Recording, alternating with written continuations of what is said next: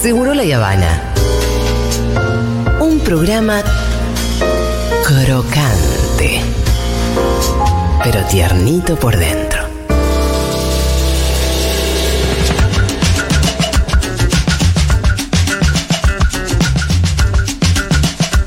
Te amo, Diego. Estoy bailando en la oficina. Todos me miran con cara rara. Por ahí estaba con Hola auriculares. Julia, Hola. ¿cómo estás? ¿Qué tal? Mi nombre es Oliverio, Hola, vivo Oliverio. en Posadas Misiones y tengo 11 años. Muy bien. Hola, Oliverio. Un consejo ¿Sí? es que mientras que Rita va creciendo, hacer una marquita en la pared hasta donde le llega a la cabeza Ay, la estamos y al haciendo. lado poner la fecha o cuánto mide. Entonces Rita puede ir sabiendo cuándo va creciendo. A mí eso siempre se hizo y yo no sé, noté la diferencia, pero cuando te medís sí se nota. Oliverio, me encantó tu un consejo. Un abrazo y un beso para vos. Chao. Me encantó tu consejo. Te quiero contar que lo hacemos en casa, que Rita tiene sus rayitas, ¿no es cierto, Fede Vázquez? Bienvenido, Fede Vázquez. ¿Cómo le va? Sí, cada tan- cuando los acordamos, cada unos meses, Sí. hay, hay, eh, hay veces que lo hacemos eh, a los pocos meses y entonces hay poca diferencia, después nos olvidamos y Sí. pasan cinco meses y ese crecimiento Convengamos es que más Rita notorio. tampoco es. está creciendo a toda velocidad. Es chiquita. Ah, pero está creciendo No, está un ritmo creciendo. normal. Sí, obvio. que es un ritmo normal. Yo la veo pequeña. Bueno, pero tampoco ustedes son muy grandotes. No. No, no claro, no es que vos sos, medís un metro ochenta. No, Ah, bueno, ¿ves? vos tampoco. La genética es la genética, La- Julio, no podemos cambiar todo. Lo que, lo que sí, su cabecita está creciendo una no, no, está. es- Acá, eh, sí, yo ya renuncio. ¿Qué? Rápido voy a renunciar. Sí, hoy no la pudiste llevar a la colonia. Rita hoy 1, se Fede bajó de 0. la co- hoy se bajó de la colonia.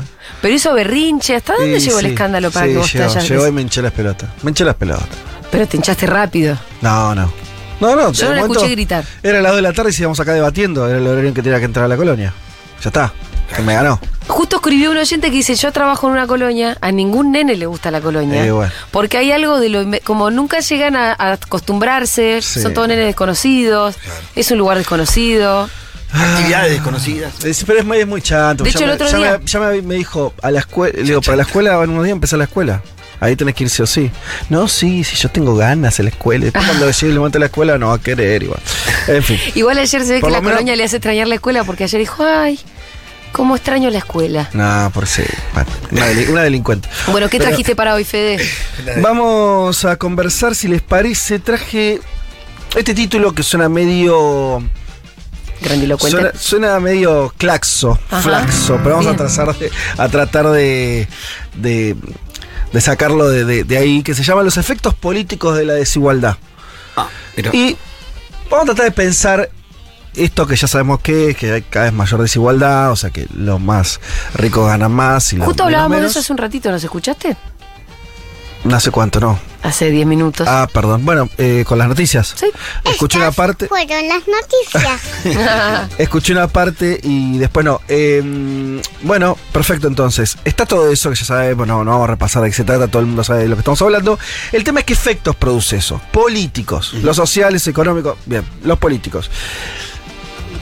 Eh, tendría que pensar que hay dos efectos bien distintos. Que hay un efecto, vamos a llamarlo por arriba, a nivel de la política, de los dirigentes, de cómo funcionan los sistemas de toma de decisiones, los gobiernos, como querramos llamar, como lo querramos llamar, y un efecto de esa mayor desigualdad por abajo, que qué le pasa a la sociedad, siempre en términos políticos, ¿sí?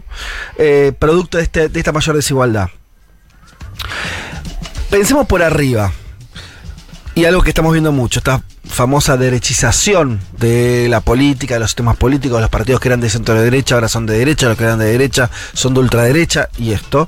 Eh, siempre cuando se le trata de buscar la vuelta, se dice, bueno, ¿por qué? ¿Qué pasa? ¿Qué pasó? ¿Qué le pasó a Patricia Bullrich? ¿Qué le pasó a, no sé, eh, Larreta mismo? Por decir Argentina, o podemos hablar de otros dirigentes en cualquier parte del mundo, por lo menos de Occidente, donde esto pasa en casi todos lados.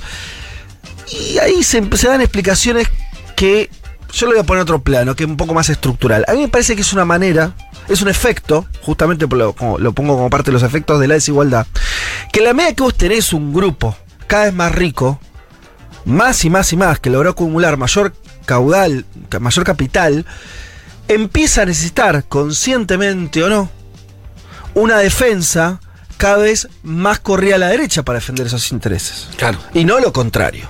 O sea, tiene lógica en algún punto, ¿sí? Podría pensarse una correlación entre si hay cada vez eh, tipos con más eh, plata, eh, con más poder, que concentran conglomerados em- empresariales cada vez más gigantescos, que la traducción política de eso no va a ser una socialdemocracia o un liberalismo más o menos tibio, sino que lo que le corresponde a eso en términos de régimen político, en términos, si querés, de representación política de esos mismos actores, sean gente también ultra. Porque lo que están defendiendo es un nivel de concentración tan alto. ¿Se entiende? Que como vos, vos no, no, no podés frente a eso, es muy difícil pensar que la resolución política de eso va a ser una, eh, un cuidado de sus intereses con una política amable, con una política democrática. Vamos a poner una, un- una analogía histórica. Hay algo ahí como de efecto realeza. Podríamos pensarlo, que es. Empieza a dar casi una idea de derecho divino. Claro, en es los que más tienen. Sí, sí. ¿Eso qué quiere? ¿Por qué? Porque es indiscutido, como, como decís, porque está desprendido de cualquier. Ya nadie puede pensar que lo que tienen acumulado los tipos más ricos del mundo es porque realmente se lo merecen por su esfuerzo. Nada, está desprendido de cualquier esfuerzo. ¿Sí? Tener, Sí. tener eh, el equivalente la- al PBI de medio continente. pero también empieza a desvanecerse la idea de que acumular tanto es injusto. Por claro, esto, hay un ¿no? derecho ahí, empieza a construirse un derecho. Sí. Y eso tiene que tener una traducción política en quién te va a defender ese derecho. Se defienden los derechos. Se defienden y hay ideología. Sigamos con los reyes. El derecho a la propiedad privada es el mascarón de prueba.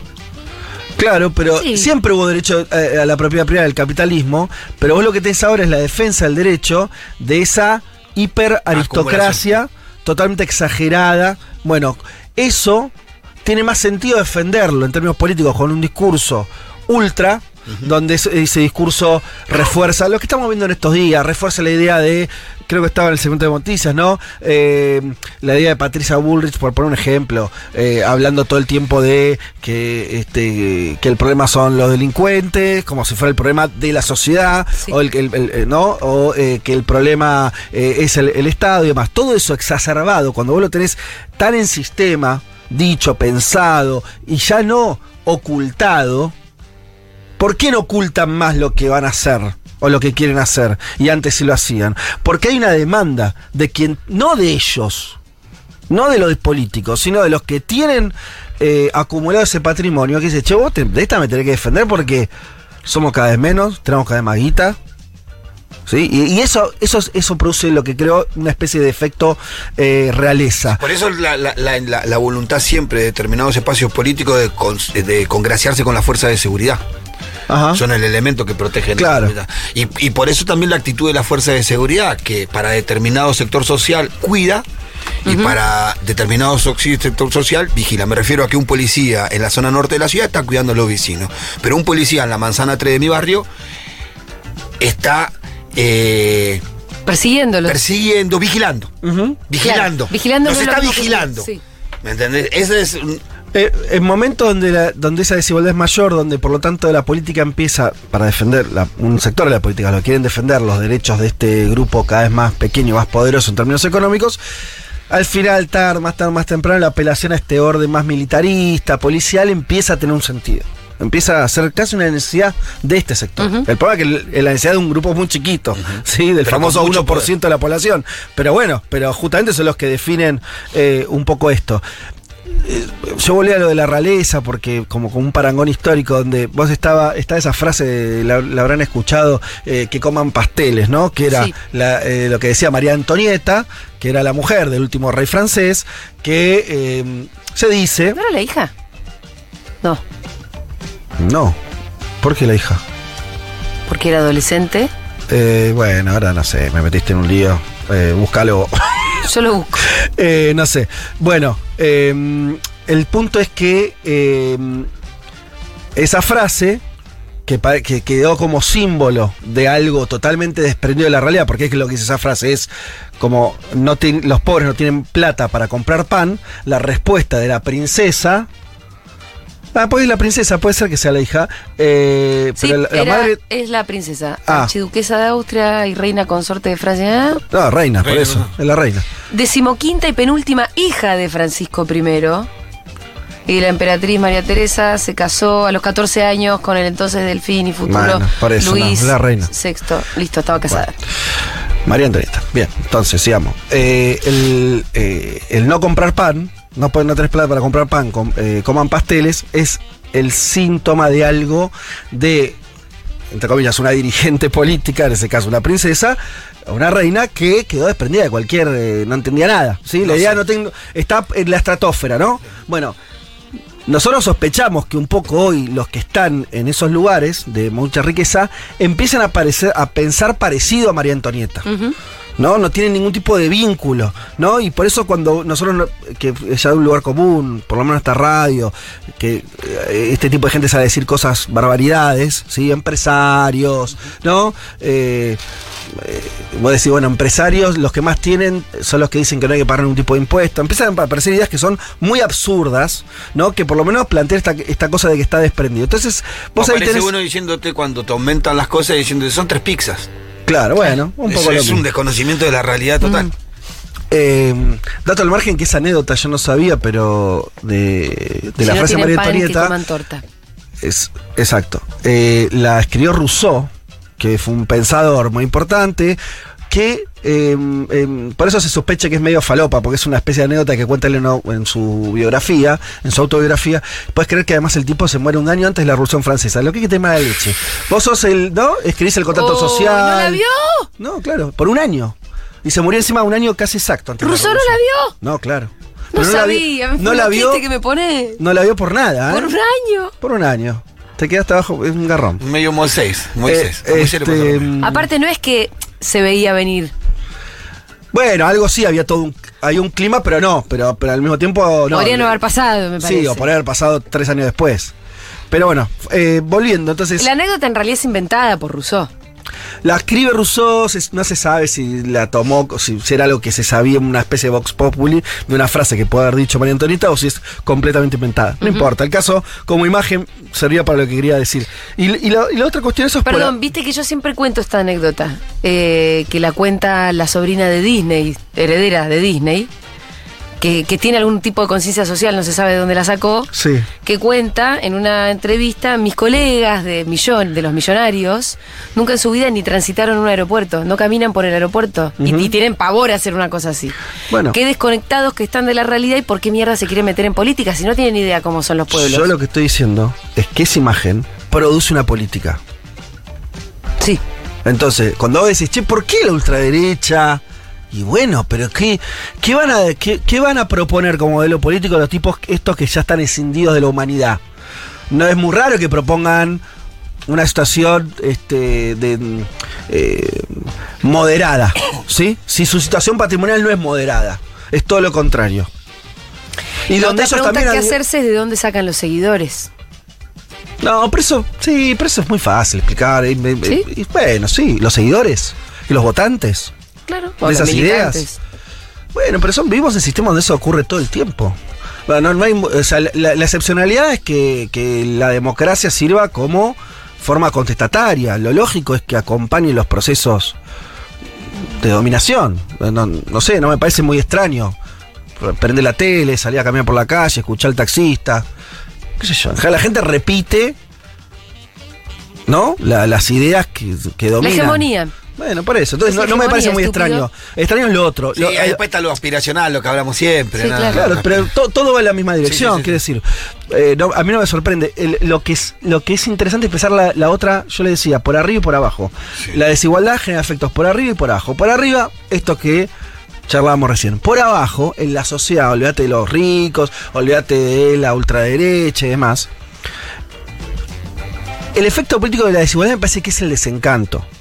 O sea, así como a los muy ricos, la, mayor desigualdad, que no es algo que decida cada uno conscientemente, son dinámicas más generales, pero le genera volverse, si querés, más facho, para decirlo más rápido, al resto de nosotros, constatar que siempre vamos siendo cada vez más desiguales, creo que nos produce cierta desilusión, desencanto, desgano. La idea de que, che, loco, cada vez peor. Sí. ¿No? Hay una, hay una cosa que nos pasa ahí, me parece, con eso. Eh, yo me acordaba de una canción de Cielo Rodríguez, del Año, es interesante el año, del 92. Había caído el muro de Berlín hace poco. Cuba estaba empezando a pasar su peor periodo económico. Y él escribe una canción que se llama justamente La desilusión.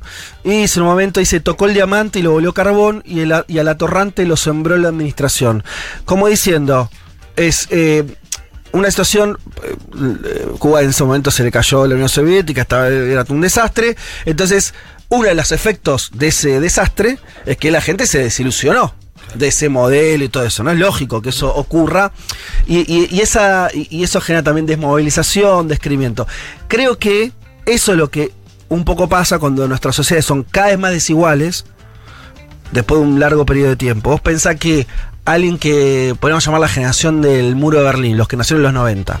Toda esa generación, pensar en el primer mundo, no pensemos en otro país, en América Latina, no, pensar en Europa, en Estados Unidos, los países con más plata de Occidente. La generación del, del, del muro de Berlín, que hoy tienen unos 30, 32, por ahí, los que nacieron por ahí, el fin de los 80, principios de los 90, no son ninguno casi propietario, no puede, ganan miseria, no puede, le- les cuesta alquilar cosas que a sus padres no les pasaba. Esto ya está muy sabido. Bueno, el efecto político, lógico de eso es que te desilusiones. Es más o menos evidente que eso eh, va de la mano. Después hay conatos de rebeldía contra eso. Y algunas sociedades generan, pero en general, ¿no? Como, como dato básico es ese.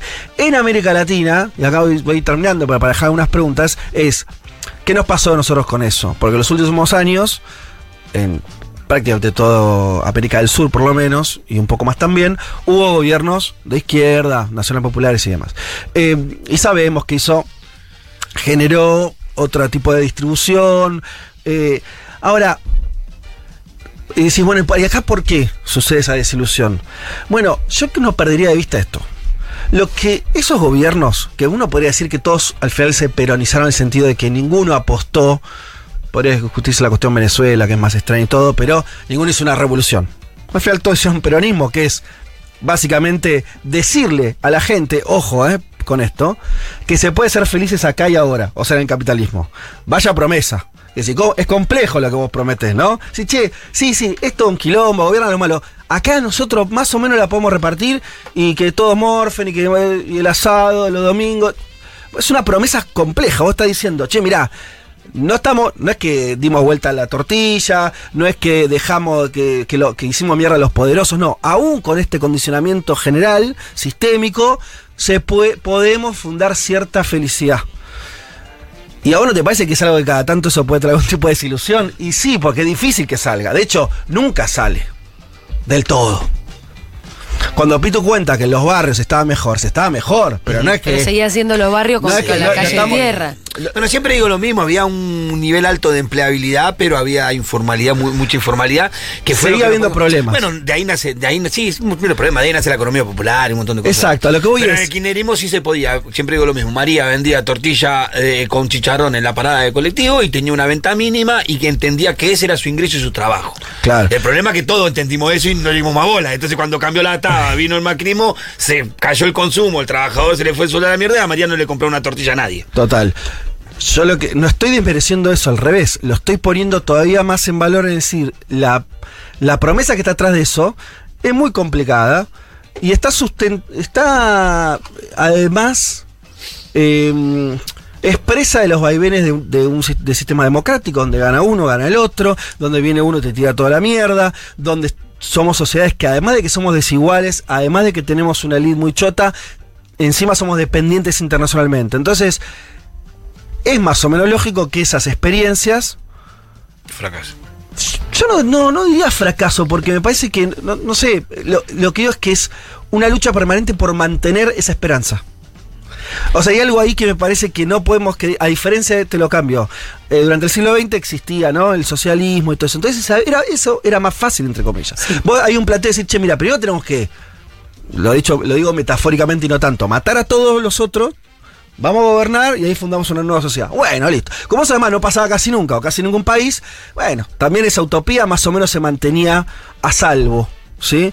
Ahora, la del peronismo barra la, la de los procesos latinoamericanos, que insisto de vuelta, se parece mucho al peronismo en muchas, en, en esta idea de que se puede ser feliz o se puede hacer una sociedad que está vivible en un marco de mierda, es una promesa compleja que todo el tiempo está tensionada por mil cosas y vas a tener, si querés, este, momentos de, eh, de retroceso, de desilusión, volviendo a la palabra, que tal vez ahora estemos transitando uno. Eh, pero volviendo al, eje, esta cosa de que hay de, la desigualdad social generando qué efectos políticos tiene, parece que tiene esos dos, ¿no? Por arriba, que nos vamos a encontrar cada vez más con una élite que necesita de la ultraderecha o de posiciones extremistas o cada vez más excluyentes y que además lo digan. Porque nadie. eh, No, no tiene mucho sentido que tipos que. y mujeres que venían solo de la, que venían de la política genuinamente crean que hay que decirle además a la gente que te voy a hacer mierda. Y tenés que, y te tenés que, y tenés que aguantártela. Y estamos sometidos a ese tipo de campaña. Eso es porque. En las noticias. Eso es porque hay una necesidad económica de un sector que se volvió demasiado elitista de convencerte de que tenés que ser pobre. Ya es como, viste, es el, el- extremo. Ahora, pensemos un poco la, la cuestión de este lado, de cómo superamos esa, esa des- desilusión que decía, para por abajo empezar a generar también otra... ¿Cómo vamos a, generar una respuesta a eso? Eh, o- a veces me parece que nos enroscamos mucho también pensando en términos solamente de cómo piensa la política, o che, Cristina, si hace esto, lo otro, que está bien, es parte de lo que... Me parece que también hay que pensar qué herramientas sociales tenemos para empezar a, a llevarnos con esta... Porque no va a modificarse, supongamos que viene cuatro años, suponete, cuatro años de un gobierno maravilloso. Mejor que el de Cristina, mejor. Eh, Sabemos que más probable por ahí son cuatro años, ocho, después vas a tener otra probablemente caída. Digo, estamos en una situación donde no es que hay un triunfo final No, no, definitivo no, no. a la vuelta de la esquina. El marco sigue siendo un capitalismo que permite que la gente acumule todo lo que puede y Sí, porque quiere. también te traslada una, una necesidad de consumismo continuo, que es ahí el gran problema de... Vos, el kirchnerismo le pasó eso, agarró una sociedad hecha pelota, le empezó a dar derecho, mejoró su economía, pero después la lo que sabemos siempre, después las demandas de la sociedad fueron cambiando. Claro. Esas demandas tienen que ver con el deseo de consumo. Hay algo ahí de, de cambiar medio todo el tiempo. Me parece que un aprendizaje es ese, ¿no? Que me parece que es como suponer. eh, porque sobre la el balance del gobierno de Alberto podría ser, ¿no? Como no se volvió al kirchnerismo. El problema fue que no volvimos a hacer lo que se había hecho. Puede ser, Sí. hay muchos diciendo eso. Tal vez yo me estoy más cercano de los que creen que el problema fue por ahí que se llegó sin una idea clara de qué iba a hacer. Claro. Y eso esconde otra cuestión. Que si hoy, y también creo que eso es cierto, vos sentás a las principales figuras y sin los problemas personales, acá de lado todo eso, es verdad que el qué hacer hoy, o cuál serían la, realmente las cosas para avanzar de verdad que habría que hacer, también me parece que uno se encontraría con más dudas que certeza de parte de esa dirigencia. Tal vez es el momento que tenemos. A lo que voy es, no, no- es para deprimirnos, al revés, es como eh, entender el momento a veces te, des- te, te saca de, de la, de la desilusión. ¿no? Es decir, che, mira, lo que pasa es que estamos tran- transitando una etapa que es así, que es compleja, que va a ser larga, donde no vamos a tener este, todo acomodado, perfecto, claro, ¿no? Pero me parece que aprender de esa, de esas dinámicas es saber que esa desilusión por abajo, en el momento hay que revertirla. En momento hay que revertirla, si no, sí nos gana. Me parece que ahí hay algo eh, Sí, porque importante. aparte la desilusión por abajo, por lo menos en los sectores populares, genera.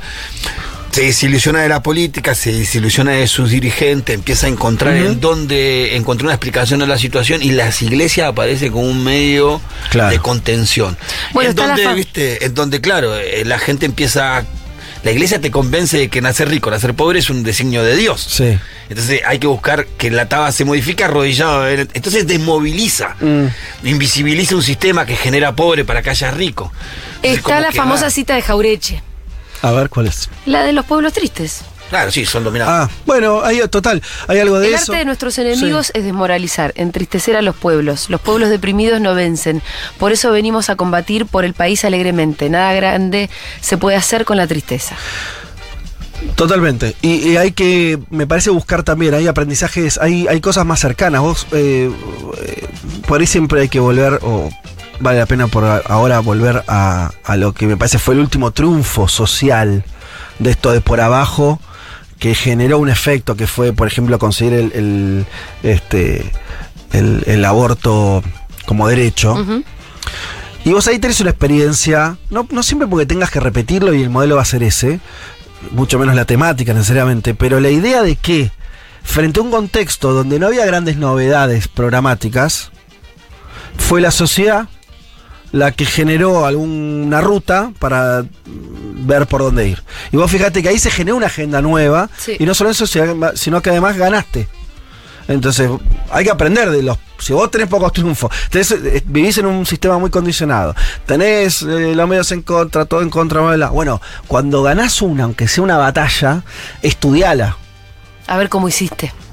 A ver qué pasó. Porque está bien estudiar de las derrotas, pero también tenés que estudiar las cosas que te salieron bien, por qué te salieron bien, ¿no? Y ahí me parece que hay, los últimos años, para no irte muy atrás, un ejemplo de algo que, que salió bien. Eh, bueno, eso, no sé. ¡Bravo, Fede! Muy bien, Fede. Nos re gusta la que a Fede le pinte. Sí, sí, sí. Está buena. Te dejas de pensar. Bueno, Pone un poco pesado, pero. No, para nada. Fueron las noticias. hay, que, hay que encontrar una forma de presen- que Rita nos presente a Fede. ¿Dice algo la Eh, gente? acá Carolina Merlo dice, porfa cierren con un temazo de Silvio. Me parece, me parece Sí, muy acertada la acertado. Bueno, la canción, no sé, no, pasa es muy para abajo esa. No, ¿cuál, cuál? No, la, y bueno, la letra que traje. Por, por eso Silvio. Sí, sí, sí, sí. Pero es un poco para abajo Decile la a canción. Dieguito cómo se llama. Se llama La Desilusión. Bueno, Pero, no sé, es, no es muy radial. aceptarla O sea, la puede la vole- vos la ala, si no. Podemos poner una Ponele- que sea un poco más esperanzadora. Sí, no. No, bueno, qué sé yo, no sé. Así ah, no me sale. La que pone Navarro, ¿cómo se llama? eh, ¿me vienen a convidar? Sí, Algo así. tiene- Pero ponela- Como- No sé si es el título.